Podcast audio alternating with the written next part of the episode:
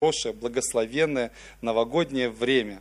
И нам с вами почти как тем пастухам, э, которые пасли э, овец, да, открывается небо, и э, ангелы приоткрывают свою повестку дня, где, когда они славят Господа и провозглашают, провозглашают свои постулаты, да, которые, может быть, отличаются от э, мирской вот этой жизни. Э, пастор, э, когда передавал мне микрофон, сказал, что я буду продолжать. Он просто знает прекрасно, что, э, о чем я буду говорить. Я буду продолжать небольшую свою серию заповеди устойчивости. Помните, да? Как важно нам, чтобы нас с вами не снесло ураганами, ветрами, различными другими неприятностями, чтобы наш э, дом устоял. И мы, конечно, читаем с вами Матфея 6 и 7 главу, и мы помним, чем заканчивается 7 глава Матфея, когда Господь говорит, что если вы будете исполнять эти мои слова, то вы уподобитесь человеку благоразумному, да, то есть тому, который построил дом свой на камне. И когда у каждого в жизни бывают испытания, но именно у благоразумного человека, который исполняет Божьи слова, э, эти испытания, они его ну, минуют мимо, да, то есть он, э, они проход, приходят и уходят. Вот. А люди, которые ну, не совсем такие благоразумные с библейской точки зрения, они как бы уплывают вместе с этими испытаниями. И в жизни мы это тоже наблюдаем. Поэтому мы с вами э, рассуждали на некоторые аспекты из ну, вот этих так называемых заповедей устойчивости. Да? Мы с вами учились использовать свои недостатки, да, э, как преимущество. Это очень сильное оружие против э, э, козни дьявола, скажем так. Да? Ну, то есть не осуждать людей, а смотреть на какие-то вещи внутри нашей жизни, которые мы преодолеваем и можем помочь тем людям, которые испытали то же самое, что и мы. Некоторые другие аспекты. Последний раз мы смотрели с вами и учились э, не давать привязанности к материальному, да, слишком большого места, контролировать свою привязанность э, к материальному. Это на самом деле очень большое дело. Сегодня мы с вами будем изучать так называемую устойчивость. Что Лиза улыбается? Видимо, мощное было слово, оно как-то повлияло на что-то. Вот. Э, устойчивость почти что поэт, я поэт зовусь не знай, когда, или как там, цветик, да, от меня вам всем приветик. Поэтому название такое устойчивость через настойчивость. Вот. Устойчивость через настойчивость. И, конечно, мы базируемся на, ну, начинаем, да, с э, э, Матфея 7 глава, 7 по 11 стих. Вот, давайте мы с вами откроем. У нас все-таки еще и библейский материал присутствует. Я, я тут читал уже что-то другое. Сейчас переключусь. Просто почитаем. Да? Сегодня, может быть, вас это укрепит как-то, очень вдохновит это э, послание. Э, потому что бывает так, что мы... Э, у нас есть как бы слово, но оно что-то не сбывается. Бывает такое, нет? Вот. Или бывает забывается. Так вот, нам нужно, вот сегодня как раз Иван проложил почву для нашей веры, удобрил, растоптал полянку, скажем так, на эту тему, да, и как раз по мотивам Иисуса Навина и Халева, да, мы с вами будем проявлять определенное мужество. Просите, и дано будет вам. Казалось бы, что сложнее? Вот это самое классное. Вот недавно э, была прямая линия с президентом, там две с половиной, два с половиной миллиона сообщений он получил. Я думаю, что большинство из них с какими-то просьбами. Поэтому нам это близко. Сейчас зайдет как на увлажненную почву. Значит, э, э, просите, и дано будет вам. Ищите и найдете. Стучите и отворят вам. Ибо всякий просящий получает, ищущий находит, и стучащему отворят. Есть ли между вами такой человек, который, когда сын его просит у него хлеба, подал бы ему камень? Может и есть. Если есть, храните тайну. Значит, но тем не менее. Вот. И когда попросит рыбы, подал бы ему змею. Итак, если вы, будучи злы, умеете даяния благие давать детям вашим, тем более Отец ваш Небесный даст блага просящим у Него. Смотрите, на что настраивает нас. Вот на самом деле в религиозной жизни, так я, может быть, грубо сказал, но в религиозной жизни, в церковной жизни, да, вот эта просьба, это вообще чуть ли не центр вообще нашего хождения перед Богом. У нас, особенно в новогоднюю пору, да, как бы хорошо соединяются фигура Бога и фигура Деда Мороза. То есть, э, и поэтому это как бы неплохо. То есть нам кажется, что Бог это такой э, богатый какой-то родственник, которого нужно просто попросить, и он поможет улучшить жилищные условия, грубо говоря. Вот. А если не поможет, то он этот, ну, жмот. Вот так вот. Где-то внутри мы так себе не признаемся, конечно, но э, думаем, ну вот, ну видно же богат, что ему жалко что ли? шикует, ну вот что у Бога, да, там, все, ну просим, ну дай трехкомнатную квартиру, в конце-то концов, помочь купить. И в основном у нас такие просьбы, э, вот исцелить, э, избавить там от того, просто чтобы нам как бы вернуться в зону комфорта, можно так сказать. Вот, да. Здесь я немножко как бы поправлю, потому что мы все-таки, я сам такой же человек, можно так сказать, но когда мы на кафедре, мы хотя бы делаем вид того, что мы как-то по Слову Божьему стараемся жить, да? Вот. И с библейской точки зрения э, это не совсем так. То есть, когда Христос говорит здесь о таких вещах, и вообще, когда Он обещает о том, что по вере вашей там будет вам и так далее, мы должны понимать ту, э, как сказать, базу, на которой это все происходит.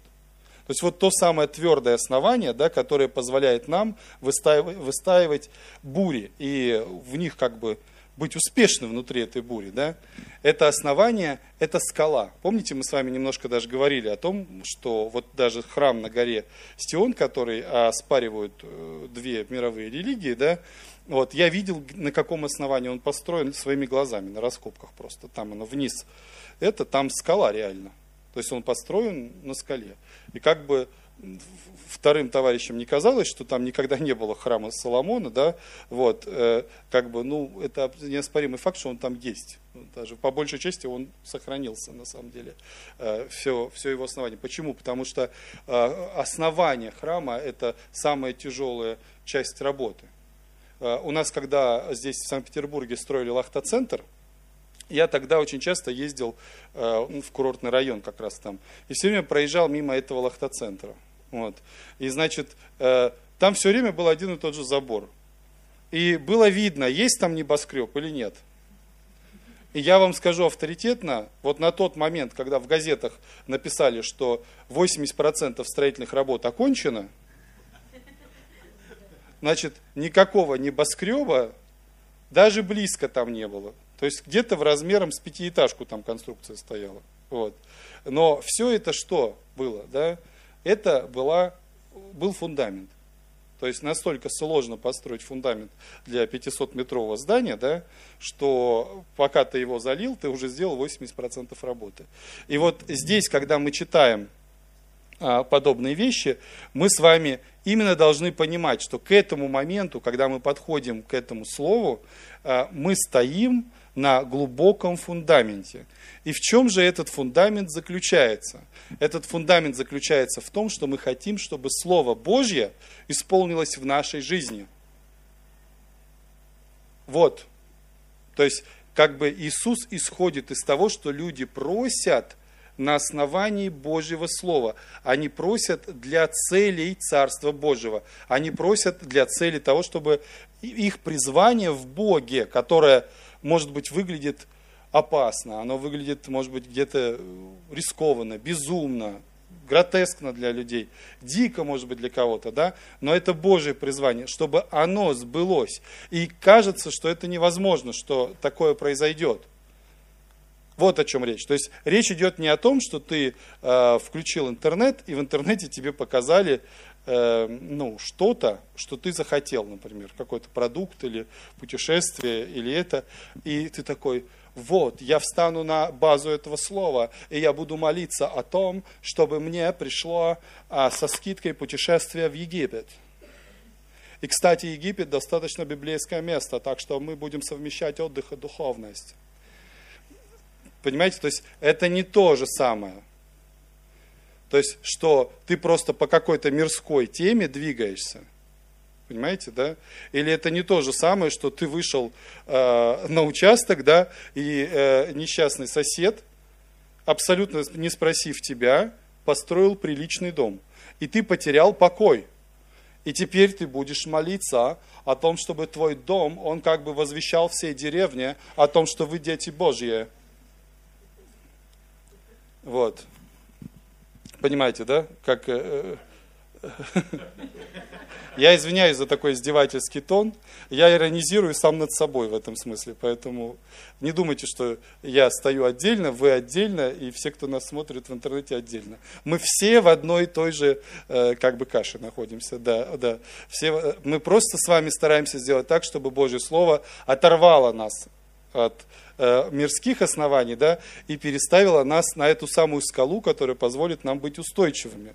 Вот в чем дело. Да? Ни в коем случае не думайте, что я, я иронизирую над собой прежде всего. Вот. Во втором очередь уже насчет вас, если это вас касается, это реальный случай из вашей жизни.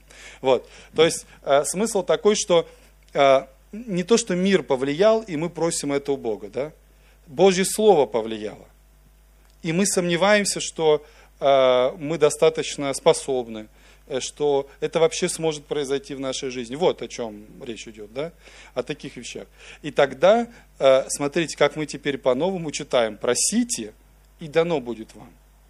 То есть, когда мы, мы имеем призвание в сердце, Бог вдохновляет нас не стесняться, не смотреть на то, как этот мир будет, да, а принимать это. Поэтому первое правило устойчивости, согласно э, устойчивости в настойчивости, да, скажем так, э, принимай Божье Слово и Божье призвание без оглядки на окружающих.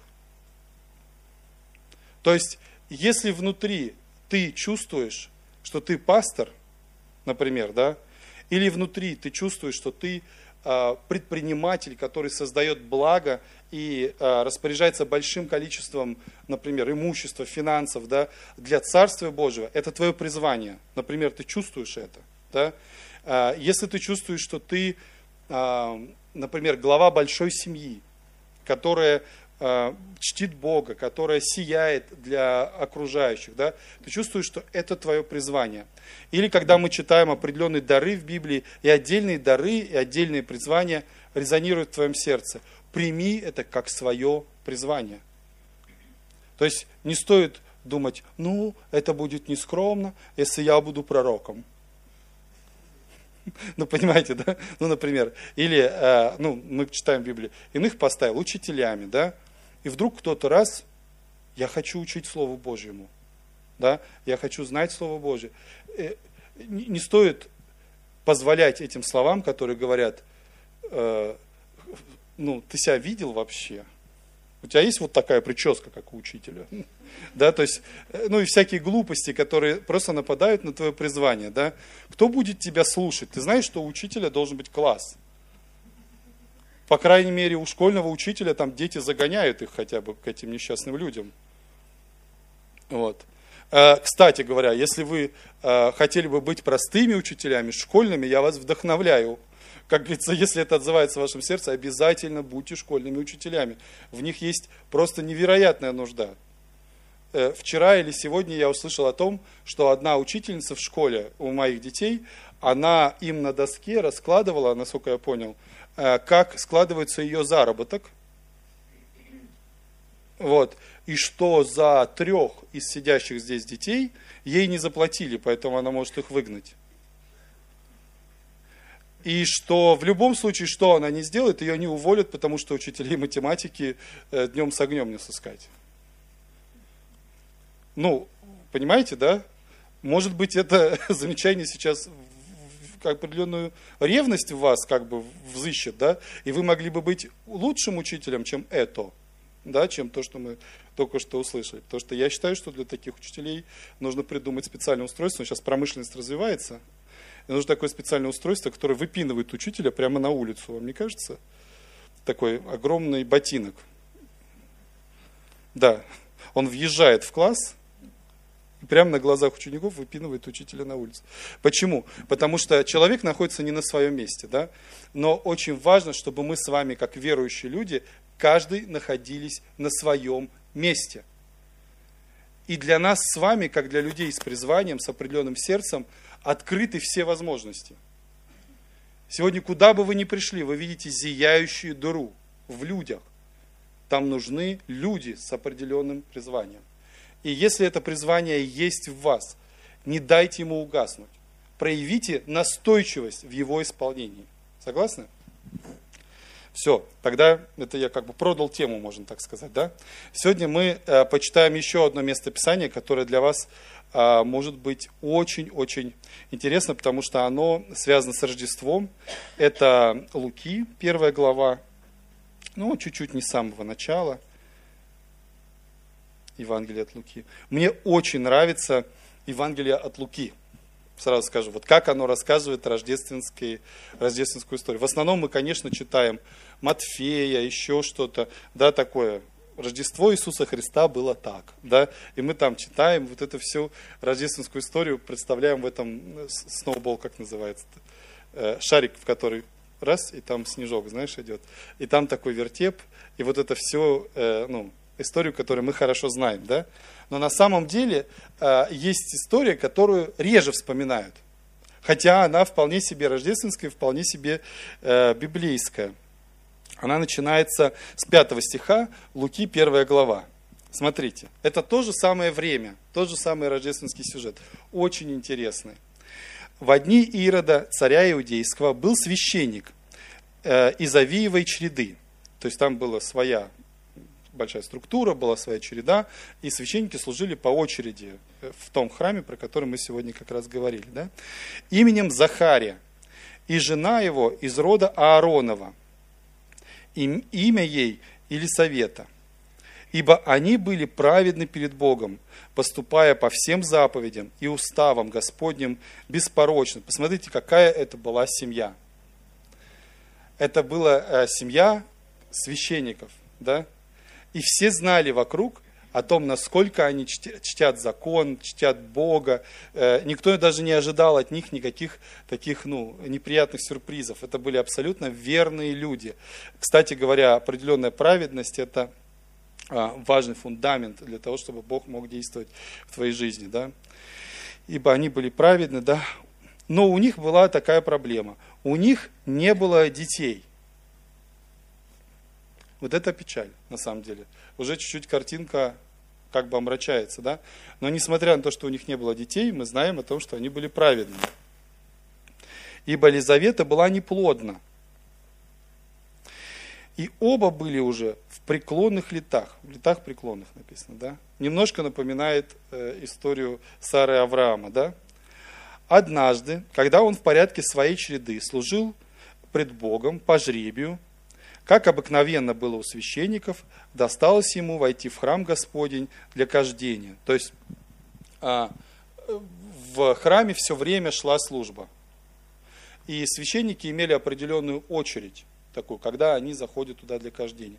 И были а, священники определенного уровня, которые могли заходить в те зоны, в которые, ну, внутри храма, да, мы помним, что завеса еще вовсю как бы присутствует а, в те как бы зоны, в которые не допускались люди, которые, э, скажем так, ну неизвестно, как живут, да, неизвестно, в каком они состоянии в храм пожаловали. Хотя перед этим храмом, конечно, было, э, там, я был на раскопках тоже э, и видел, что э, при устройстве храма все сделали для того, чтобы люди не вбегали суетно в храм.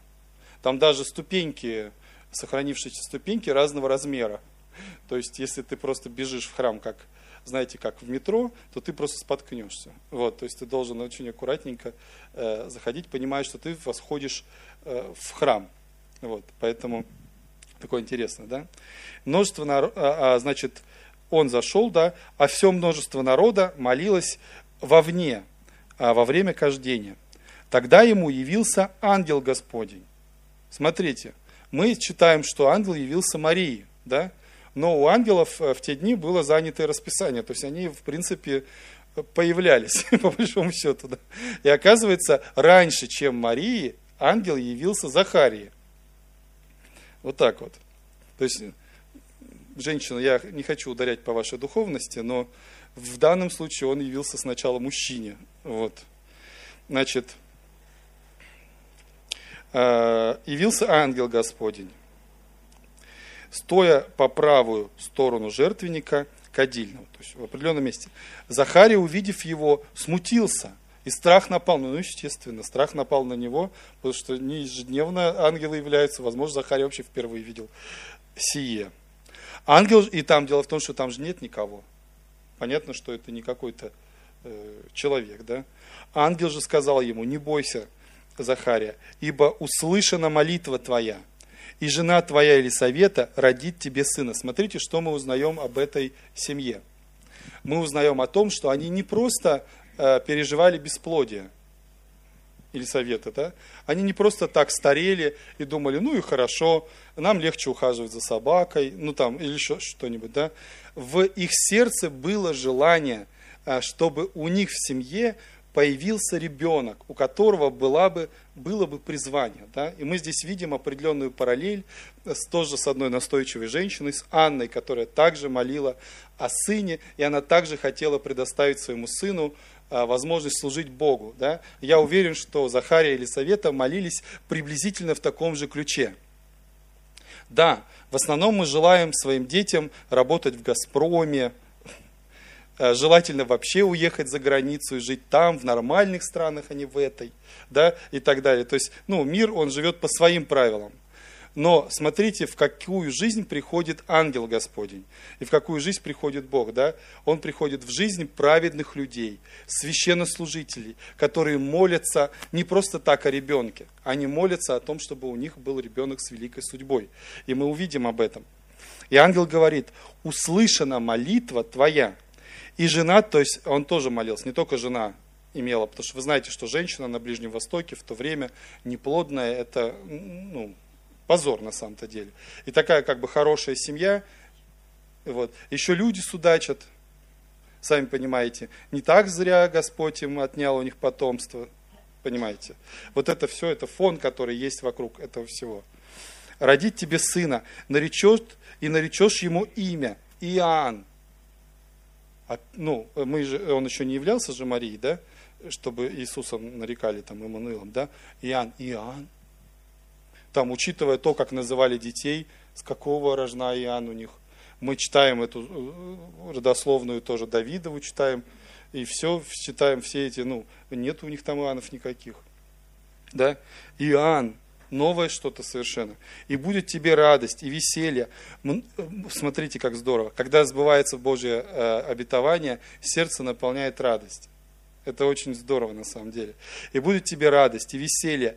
Э, многие о рождении его возрадуются, ибо он будет велик перед Господом не будет пить вина и секера, и Духа Святого исполнится еще от чрева матери своей, и многих из сынов Израилев обратит Господу Богу их, и э, э, предойдет перед Ним в духе и силе Илии, то есть он предстанет пред Богом вообще э, в духе и силе великого, почитаемого на тот момент пророка. Такое интересное, э, вдохновляющее для отца э, призвание, да, я думаю, что в этот момент э, Захария подумал, что ты я тут накодил как бы сверх меры, да, и уже у меня, может быть, э, какие-то галлюцинации или что, то есть уезжаю я немного вроде как.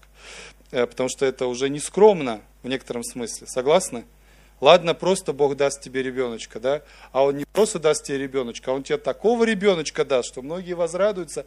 И не просто возрадуются, не просто Он будет проповедовать, они придут. Он еще в силе Илии явится. И, ну, я думаю, что тут э, Захария заколебался немножко, у него как бы скромность определенно включилась, да? Чтобы э, возвратить сердца отцов детям и непокоривым образ мыслей праведников, вы представляете? Что творится, дабы представить Господу народ приготовленный. Вот его э, призвание э, этого мальчика. Да? И сказал Захария ангелу, почему я узнаю это, ибо я стар, и жена моя в летах преклонных. Посмотрите, что произошло. На него как бы пришел флешбэк, то есть он типа опустился в реальность. Да, то есть, находясь э, на определенном подъеме, на той высоте, на которой ангел пытался его поднять в плане духовного видения, да, а, и к нему вдруг стали говорить обстоятельства его жизни. в этот момент. То есть он оказался не склонным к экзальтации старичком, да? То есть он оказался таким умудренным э, мужичком, который даже ангела, если что, может подкорректировать. Вот. А, почему? Потому что, ну а как? Ну ты вообще паспорт наш проверял последний раз, дату рождения видел, как бы, какие дети, да? Ну то есть вот так, можно так сказать. Почему я узнаю это? Ибо я стар, и жена моя в летах преклонных. Ангел сказал ему в ответ, смотрите, кто к нему пожаловал. Я говорил, то есть это вообще-то серьезное, серьезное начальство пришло. Предстоящий перед Богом и послан говорить с тобою и благовествовать тебе сие. И вот ты будешь молчать и не будешь иметь возможность говорить до того дня, как это сбудется, за то, что ты не поверил словам моим, которые сбудутся в свое время. А тут, э, слава Богу, вопрос был настолько глобальный, что, как бы сказать, э, ну, небесные власти включили эффективное управление, можно так сказать. Да? Вот. Не буду проводить некоторые параллели, но другое дело, что он просто стал, ну, ангел как бы не позволил Захарии э, испортить план, потому что в нем участвовала целая куча людей, можно так сказать. Да? Но на что можно обратить внимание? Обратить внимание можно на то, что наши слова имеют огромное значение. И поэтому второй э, пункт, как бы, устойчивости в настойчивости, да, через настойчивость, это э, подчинить свои слова тому пророчеству, тому откровению, которое есть о тебе. Это очень важно. То есть нельзя говорить против... Ну, вот.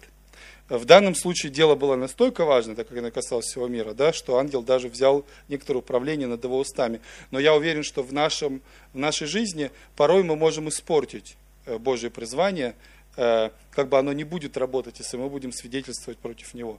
И поэтому очень важно, если ты ждешь исцеления, если ты ждешь э, продвижения, если ты ждешь какого-то движения, возьми и подчини свои уста тем словам, которые есть о тебе. И мы видим это на практике. Вот мы видели, Наташа сегодня радовалась и свидетельствовала, да. И я видел, как всю неделю она отрицала эти атаки окружающих. Наташа, ты не хочешь нас всех зародить, ты на этом собрать, на этом собрать, на этом. У вас все болеют, Наташа. Нет, мы здоровы, мы благословенны, мы туда все. И смотрите, смотрите на нее, действительно так и есть. Вот. Значит, э, правильно сделала. А, смотрите, а в это время вообще он находится в храме. У них идут э, у них идет служение, да, он не может же там все время кадить. А, между тем народ ожидал Захарию и дивился, что он медлит в храме. Он же, видя, не мог говорить к ним, и они поняли, что он видел видение в храме. То есть он вышел ну, в таком состоянии, да, в определенном. Вот. Э, и, они, э, и он объяснялся с ними знаками и оставался нем. А когда кончились дни службы его, возвратился в дом свой. После сих дней зачала Елисавета, жена его, и таилась пять месяцев, и говорила, «Так сотворил мне Господь в дни сии, в которые презрел на меня, чтобы снять с меня поношение между людьми». Смотрите, что сделала Елисавета. Елисавета не позволила другим людям каким-то образом влиять на себя.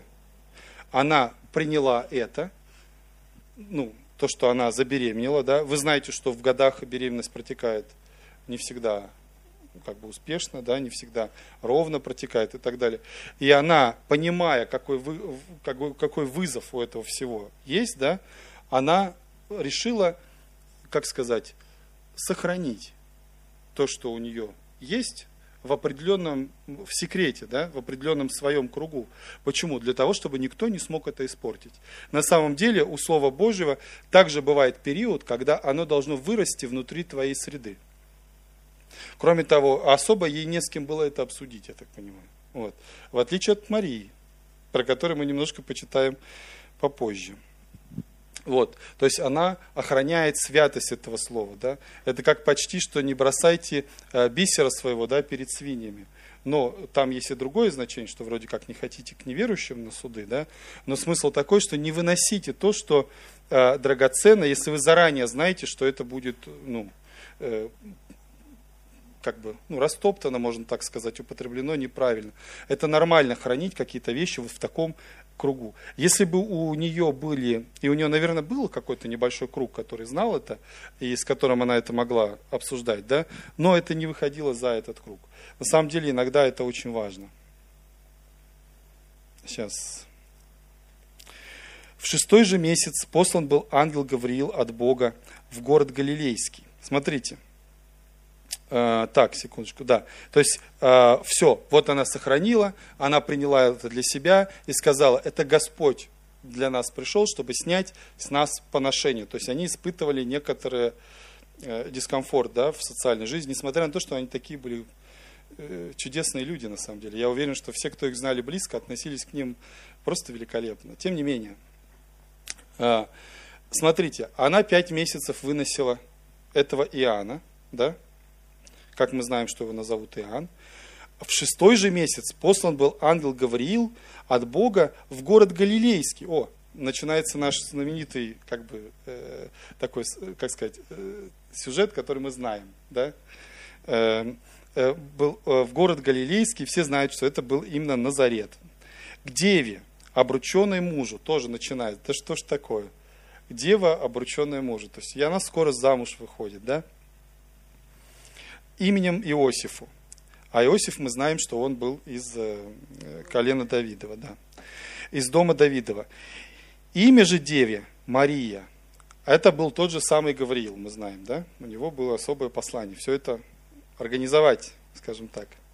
Ангел, войдя к ней, сказал, радуйся, благодатная, Господь с тобою, благословена ты между женами.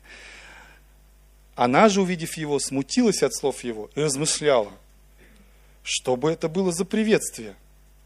Такая скромная, на самом деле, э, то, что мы знаем о Марии, э, Мария отличалась смирением. Она такой э, была девушка очень смиренной и скромной. И поэтому, я думаю, к ней так никто никогда не обращался. И когда ангел так торжественно ее поприветствовал, она подумала, депутат, что ли, приехал какой-то, ничего не понятно. Вот. Вот. Ну, то есть она испытала необычное чувство для себя, да, какое-то такое торжественное. Вот. И сказал ей ангел, не бойся, Мария, ибо ты обрела благодать у Бога. И вот зачнешь в чреве, и родишь сына, и наречешь ему имя Иисус. Вау.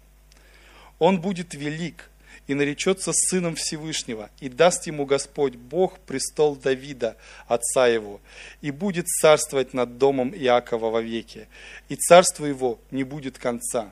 Представляете, вот мы э, являемся с вами свидетелями каких пророчеств э, в адрес детей, вот таких вот женщин, которые находятся ну, вроде как в непростой ситуации. Мария же сказала ангелу, как будет это, когда я мужа не знаю? Ангел сказал ей в ответ, Дух Святый найдет на тебя, и сила Всевышнего осенит тебя. Посему и рождаемое святое наречется Сыном Божьим. Произойдет то, что никогда в мире, в истории человечества не происходило. Будет зачат Духом Святым ребенок. Это, это, это фантастика. И единственный минус, что она еще не должна с мужчиной была встречаться. И что скажут люди? Да? Что скажут люди. Да, но смотрите, что интересно, как ее ободрил э, э, Гавриил. Вот Елисавета, родственница твоя. Кстати, многие не знают, что они были родственниками э, Иоанн Креститель и Иисус, но это были действительно родственники. Кузены как бы. Вот и Елисавета, родственница твоя, называемая неплодную, а она знает – Мария, что у Елизаветы не может быть детей, да? И она зачала сына в старости своей, и ей, и ей уже шестой месяц, полгода уже относила, скоро рожать. Представляете? И Мария думает, вау, вот это да. Интересно. И она не кадила, поэтому она не подозревала, что она там перенюхала да, дыма какого-то. Она просто, вдруг у нее сложилось, и ее это очень ободрило, то, что Э, такая история случилась. и что она не одна. Вот для Марии, на самом деле, в тот момент, в первые месяцы, как для очень молодой девушки, с такими рисками, и с таким э, призванием, таким пророчеством, было очень важно и драгоценно то, что есть эта Елизавета, которая у нее также получилась. «Ибо у Бога не останется бессильным никакое слово». Тогда Мария сказала, вот написано, тогда Мария сказала, да, она ободрилась, и она сказала, «Сия раба Господня, да будет мне по слову Твоему». И отошел от нее ангел. И смотрите, я в преддверии того, что э, хочу сейчас прочитать, хочу сказать, что третье правило устойчивости в настойчивости, да, это третье правило. Имейте общение с теми людьми, которые чтят Божье призвание, чтят пророчество, имеют пророческую культуру, так называемую. Что значит пророческая культура? Это когда мы ожидаем, что Бог будет делать свои чудеса в жизни людей. То есть не люди, которые а, увлечены и как бы считают, что это их предназначение осадить людей и сказать, что ты поскромней будь, да? потише сиди. Вот. А те люди, которые ожидают, что Бог будет делать великие дела в каждом человеке. И когда они слышат о том, что человек получил призвание, какое-то слово, еще что-то, они наоборот реагируют с ободрением – вам нужны такие люди, найдите таких людей и общайтесь с ними. Они очень сильно поддержат вас в, вашем, в исполнении вашего призвания, вашего слова, в том, что вы просите от Бога. Да? Встав же Мария в дни сии с поспешностью пошла в, э, в Нагорную страну, в город Иудин, и вошла в дом Захарии, и приветствовала Елисавет. Видите, что произошло? Она не удержалась, она сразу же... Мы там, конечно, читаем, что у нее с Иосифом были определенные заморочки, там еще что-то, да.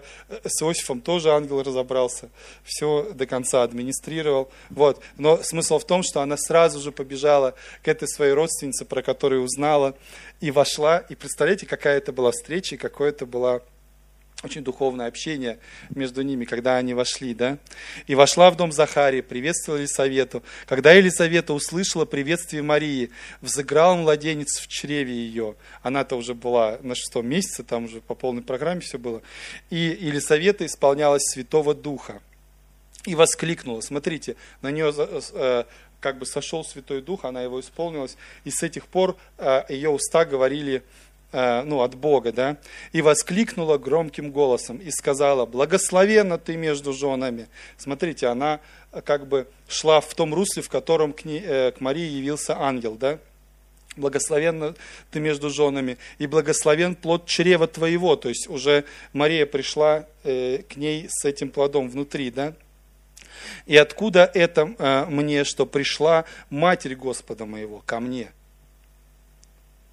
А представьте себя вот просто прохожему человеку, девушка или женщина, который это все увидел. Он думает, у них кукушка поехала. Э, эти, эти сектанты, они совсем с ума посходили там. А эти люди, они просто позволили э, Богу действовать внутри них.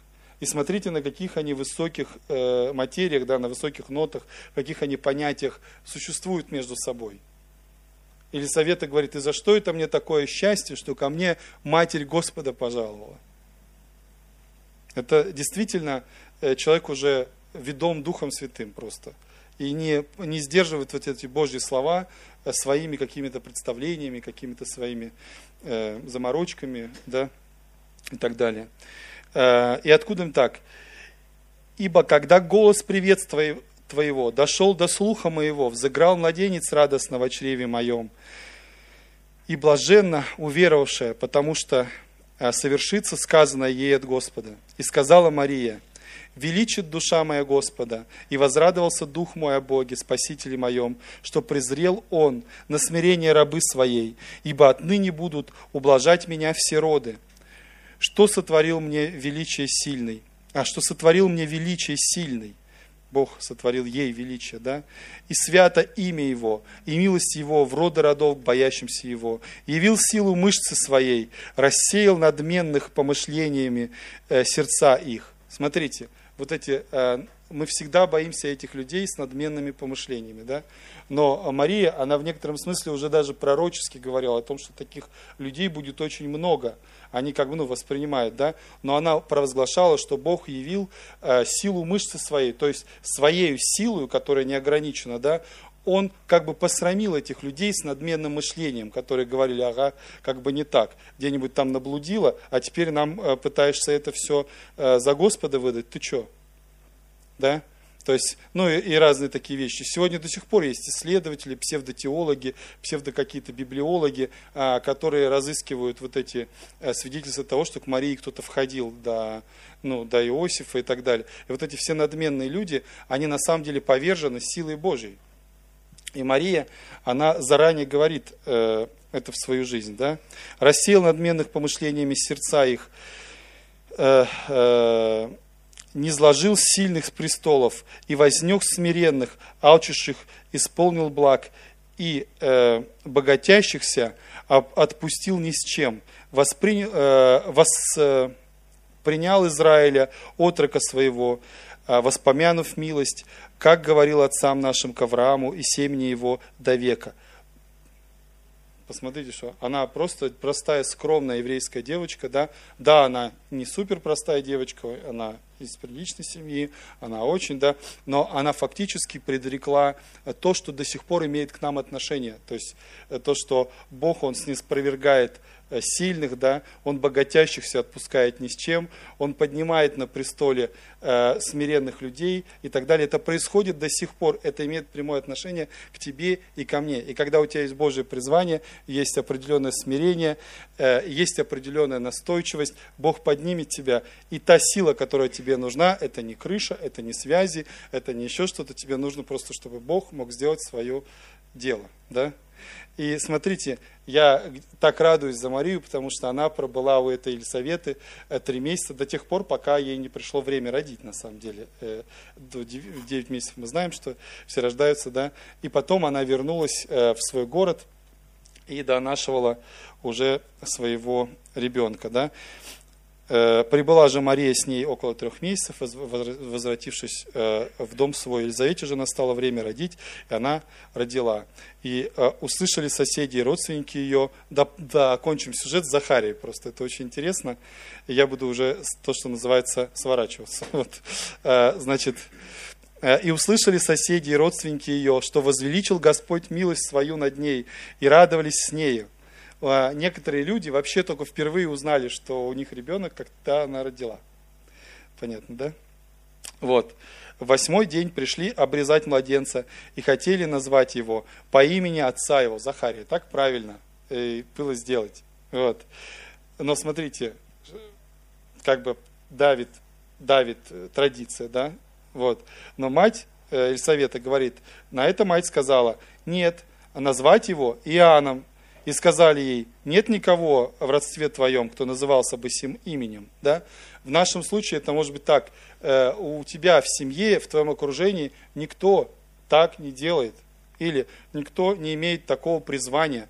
Никто, отродясь, ну не знаю, там, бизнесом или учительским делом, да, или политикой, или еще чем-то, или священническими делами. Отродясь, никто не занимался. Да? Но смотрите, эта пара, эта семья, она отстаивает свое призвание. В этом проявляется ее настойчивость. Захария не может сказать ничего, а говорит нет, да? Э, хотя бы Елизавета говорит нет. И все удивились, и тут чат... А, подождите, рано. А, значит, и спрашивали знаками у отца его, как бы он хотел назвать его. Это немножко комедийная даже история. Он потребовал дощечку и написал имя, а, Иоанн, имя ему. И все удивились, то есть какая-то сила такая прозвучала в этот момент, да. И тот час разрешились уста его и язык его, и он стал говорить, благословляя Бога. Кстати, Павел, если ты хотел э, в конце добавить мне музыки, то было бы неплохо.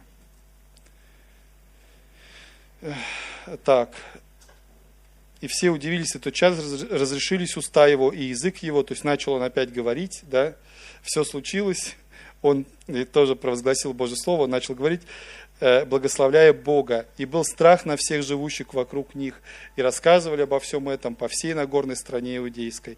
Все слышавшие положили это на сердце своем и говорили, «Э, что будет младенец сей? И рука Господня была с ним, и Захарий, отец его, исполнился Святого Духа. И смотрите, вот самое, еще раз одно пророчество мы почитаем, да? И пророчествовал, говоря, Благословен Господь Бог Израилев, что посетил народ свой и сотворил избавление ему, и воздвиг рог спасения нам в дому Давида, отрока своего, как возвестил устами бывших от века святых пророков своих, что спасет нас от врагов наших и от руки всех ненавидящих нас, сотворит милость с отцами нашими и поменяет святой завет свой – это очень серьезная история. Клятву, которую клялся он Аврааму, отцу нашему, дать нам не э, боязно по избавлению от руки врагов наших. Служить ему в святости и правде перед ним во все дни жизни. И ты, младенец, обращаясь к своему сыну, да, он говорит, наречешься пророком Всевышнего, ибо при... Э, предойдешь перед лицом Господа, приготовить пути Ему. Э, дать уразуметь народу его спасения в прощении грехов их по благоутробному милосердию Бога нашего, которым посетил нас восток свыше, такое название, а, просветить э, сидящих во тьме и тени смертной, направить ноги наши на путь мира. Младенец же возрастал и укреплялся духом, и был в пустынях до дня явления своего Израиля. Смотрите, какая чудесная история. Это тоже имеет полное отношение к Рождеству. И мы просто с вами коснулись э, одной истории, кроме истории Святой Читы, да? Это была просто история Иоанна Крестителя, который также играл свою роль. Он был послан для того, чтобы приготовить Израиль, э, значит, народ перед приходом Иисуса Христа. На самом деле таких историй их достаточно много. Там есть, мы видим э, людей, которые ждали, чтобы увидеть Спасителя. Мы видим разных других людей, которые также были очень настойчивы в своей вере, в своем ожидании, э, жили пока не умрут. Вот не умрем, пока не увидим Спасителя, да, там, и разные другие вещи. И Господь относится к этому а, с огромным уважением, потому что Он говорит, что если вы хотите чего-то, вы должны просить. Вы не получаете, потому что вы не просите. Бог вдохновляет нас. Стучите и отворят вам, ибо всякий просящий получает, да. То есть, когда мы с вами исполнены Духа Святого, мы исполнены Его определенного призвания, вот здесь мы должны быть дерзновенны, вот здесь мы должны быть настойчивы. Если кто-то нападает на наше призвание, мы создаем ему комфортные условия этому призванию, чтобы оно могло там э, вырасти, пока оно не будет явлено, как это сделали советы. Да? И да, может быть, наши с вами истории, это не совсем такие библейские истории э, там, вселенского масштаба про спасение человечества, да? но поверьте,